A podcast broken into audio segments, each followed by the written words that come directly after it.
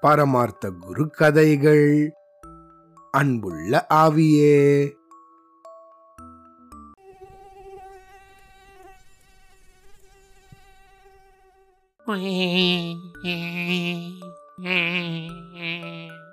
அப்படிங்கிற சத்தம் பரமார்த்தரோட காதை போட்டு கிழிச்சுது.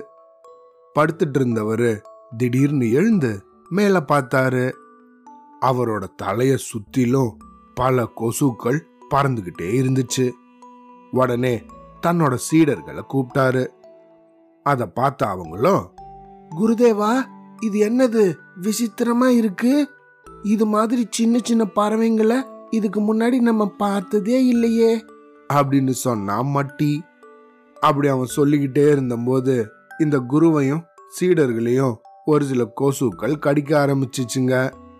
வழி தாங்காத குருவோ கத்த ஆரம்பிச்சிட்டாரு. சீடர்களும் கூட அவரோட சேர்ந்து கூச்சல் போட ஆரம்பிச்சிட்டாங்க. குருநாதா இந்த பறவைங்க ஏன் நம்மளை இப்படி கடிக்குதுங்க? அப்படின்னு மடையன் கேட்டான்.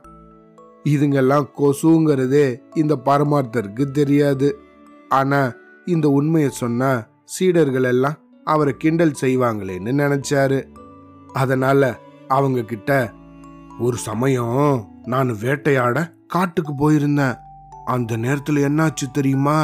அங்க மரத்துல நூறு பறவைங்க இந்த மாதிரி தான் இருந்துச்சு.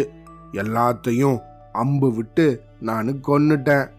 அதோட ஆவிங்க தான் இப்ப வந்து இந்த தொல்லைய கொடுக்குதுங்க அப்படின்னு பொய் புழுகினாரு இந்த பரமார்த்தர்.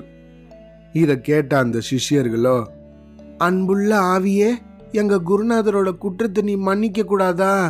தயவு செஞ்சு அதை மன்னிச்சு எங்களுக்கு தொல்லை தராம இரு. தூக்கமே வரமாட்டேங்குது ஒன்னால அப்படின்னு ஒவ்வொரு கொசுகிட்டையும் போய் வேண்டிக்கிட்டு இருந்தாங்க. இப்படி இவங்க வேண்டிக்கிட்டு இருக்கும்போது பக்கத்துல இருந்த முட்டாளோ சத்தம் போடாத. ஆவிகளுக்கு நம்ம பேசுறது கேக்கும். அதனால எல்லா பறவைகளையும் நம்ம ஏதாவது தந்திரம் பண்ணி தான் பிடிக்கணும். அப்படின்னு சொன்னான் இதை கேட்ட பக்கத்தில் இருந்த மூடனும் குருவே நம்ம ஒவ்வொரு பறவையாக பிடிச்சு அதை நல்லா சாட்டையால அடிக்கணும் அப்படின்னு கண்ணா பின்னான்னு கத்த ஆரம்பிச்சிட்டான்.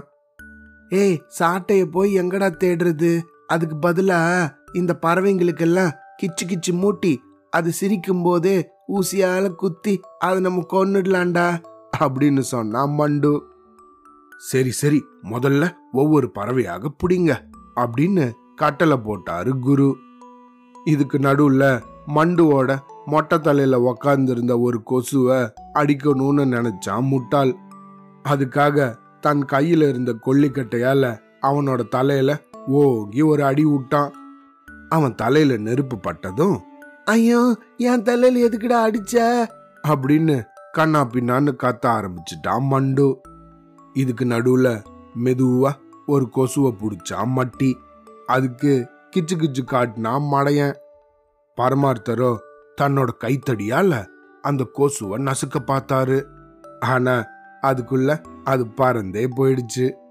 இதெல்லாம் நடந்துகிட்டு இருந்த கொஞ்ச நேரத்திலேயே இந்த எல்லா கொசுக்களும் வேற எங்கேயோ பறந்து போயிடுச்சுங்க. குருவே இந்த பறவைகளுக்கு மந்திரம் தெரியும் போல இருக்குது. நம்ம திட்டத்தை தெரிஞ்சுக்கிட்டு எங்கேயோ மாயமா மறைஞ்சு போயிடுச்சு அப்படின்னு சொல்ல ஆரம்பிச்சாங்க. இதுங்களை வேற வழியில தான் நம்ம பிடிக்கணும். இந்த பறவைங்களை பிடிக்கிறதுக்கு எதிரியாக வேற ஏதாவது ஒரு பூச்சிகளை நம்ம கொண்டு வந்து விடணும். அப்படி செஞ்சோம்னா அதுங்க ரெண்டும் நல்லா சண்டை போட்டுக்கிட்டு இருக்கும். நம்ம நிம்மதியா தூங்கலாம் அப்படின்னு சொன்னா முட்டாளு. இந்த முட்டாளோட திட்டத்துப்படி மடம் பூராவும் மூட்டை பூச்சிகளை பிடிச்சிட்டு வந்து விட்டுட்டாங்க. மூட்டை பூச்சிங்களோ இருக்கிறதுலே ரொம்ப கொடுமையான பூச்சிகள். நம்மள தூங்கவே விடாது. நம்ம உடம்புல இருக்க ரத்தம் தான் அதுங்களுக்கு சாப்பாடே. நம்மளை கடிச்சு ரொம்ப தொல்லை பண்ணிடும். அதே மாதிரி வீட்டுக்குள்ள வந்துச்சுன்னா நிறைய சின்ன சின்னதாக குட்டி போட்டு அது பெருசா பெருகி போயிடுங்க. இந்த விஷயங்கள் எதுவும் இந்த சீடர்களுக்கும் குருவுக்கும் சுத்தமா தெரியாது. அதனால இவங்க இந்த மூட்டை பூச்சியை கொண்டு வந்து விட்டதும் ஒரு ரெண்டு நாள் ஆச்சு. அப்போ கொசு கூட இந்த மூட்டை பூச்சிகளும் சேர்ந்து இவங்கள கடிக்க ஆரம்பிச்சிருச்சு. அதை பார்த்த இவங்களோ அடைச்ச இது பெரிய தொல்லையா போச்சு எல்லாம் சேர்ந்து இப்படி தொல்லை பண்ணுதே நம்ம என்ன பண்றது? அப்படின்னு பரமார்த்தரை பார்த்து கேட்டாரு. கேட்டதுக்கு அப்புறம் இந்த சீடர்கள்லயே ஒருத்தன் குருவே எனக்கு ஒரு அற்புதமான யோசனை தோணிடுச்சு. மூட்டை பூச்சிக்கு பயந்துகிட்டு வீட்டை கொளுத்துனானா அப்படின்னு சொல்லுவாங்க தானே அதை நம்ம செஞ்சு பார்த்தா என்ன? அப்படின்னு கேட்டான் மட்டி ஆமா குருவே நம்ம பயப்படாம வீரத்தோட கொளுத்துவோம் அப்படின்னு சொன்னான் மடையன் குருவே அப்படியே இன்னொரு திட்டத்தையும் செஞ்சிடலாமா? எரியிற மடத்தோட சேர்ந்து நம்மளும் எரிஞ்சிடுவோம். அப்படின்னா மூடன். அப்படி செஞ்சா நம்மளும் ஆவி ஆகிடுவோம் தானே. நம்மளும் ஆவியா மாறினா நமக்கு தொல்லை தர அந்த சின்ன பறவைகளை எல்லாம் சுலபமா பிடிச்சிடலாமே. அப்படின்னு சொன்னா மூடன்.